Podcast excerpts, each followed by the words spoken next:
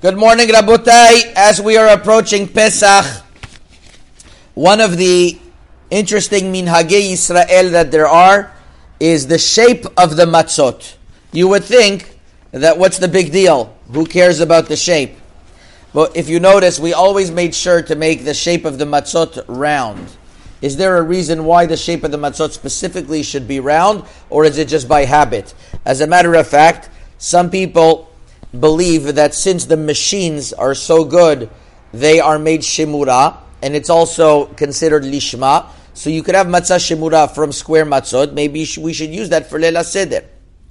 Nevertheless, our minhag was always to have round matzot. And there's a Shelotu Tshuvot, Rav Yehuda Asad, who was one of the great Gdolei Ador in Hungary. In Shelotu Tshuvot, Yehuda Ya'aleh, Eleka Levorachaim Siman Resh Samech, that brings that brings the reason why specifically the matzot should be round, and it brings three reasons. One of them is that in order to fulfill when Avram Avinu already made the matzot, it says he made ugot matzot, he made cakes, and that was during Pesach. So a cake is round, which is like we know when Og walked in, that's how he had his name because Og he saw him, he saw Avram Avinu baking matzot.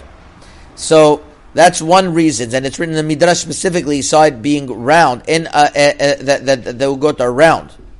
Number so that's zecher for that. Number two is because matzot are called lechem oni, poor bread, and the reason why it's poor bread, as my father says, because it costs so much, so it makes a person poor.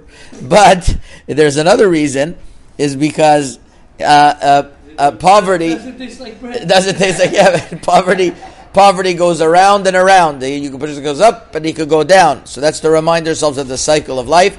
And the third reason, says Rav Yehuda Asad, unbelievable, is because the Egyptians used to make uh, their matzot square or triangle because that is symbolizing avodah zarah, that there's different entities, and that symbolizes the different corners. And that's an unbelievable thing brought down uh, brought, brought down the Rav Yehuda Asadi proves it, and therefore, in order to uh, to negate that, we make round matzot in order to in order to emphasize that we there's one Hashem and there's achdut going around.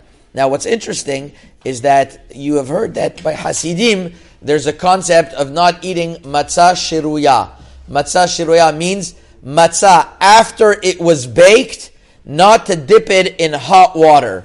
Why matzot after it was milk they eat in hot water? Because they are concerned that maybe there was some flour that wasn't fully baked in the matzah, and then it's going to come in contact with water, and it's going to make it chametz, and that is the minhag of the Hasidim. It's known that there's a Hasidim they eat on the last day of Pesach the the the the, the gebrocht it's called the kreplach, and that is the minhag by the by the by the Hasidim. What do what do the Sfaradim do? We haven't really heard of Matzah Shreya by Sfaradim. And Rabbi David Ovadia in Pesach, uh, Ot Yud Gimel writes that the minhag in Sefrou was to bake very thin matzot, and since they were minhag was eat thin matzot, there was never a concern of having flour, and indeed they wouldn't. Uh, they they would not be concerned, and they would they would they would eat matzah together in hot water. That means they put the matzah in soup. Or they would use matzah meal. Anybody uses matzah meal, that means he's not doing gebrucht because basically it's it's it's it's uh, it's matzah that's ground up that you're putting it with water.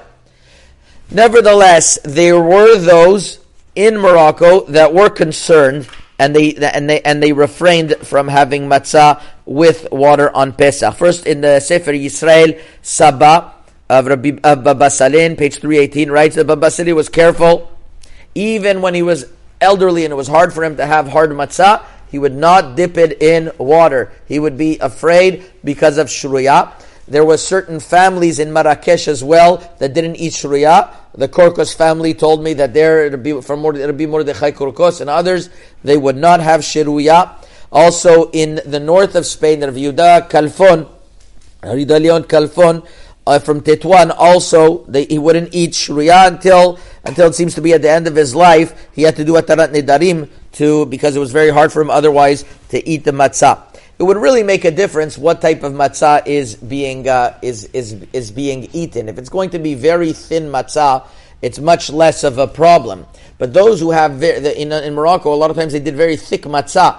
Now, soft matzah wasn't so common, but it doesn't mean there was no minhag not to eat it. There's nothing wrong with soft matzah. There's gemarot that prove that, that matzah could be up to a tefach. The Gemara says if you're not sure in Daf Zayin, you're not sure whether there's uh, uh, there's matzah or bread. What do you do? You see that matzah and bread could look similar, and so there's no, uh, uh, there's nothing wrong with soft matzah.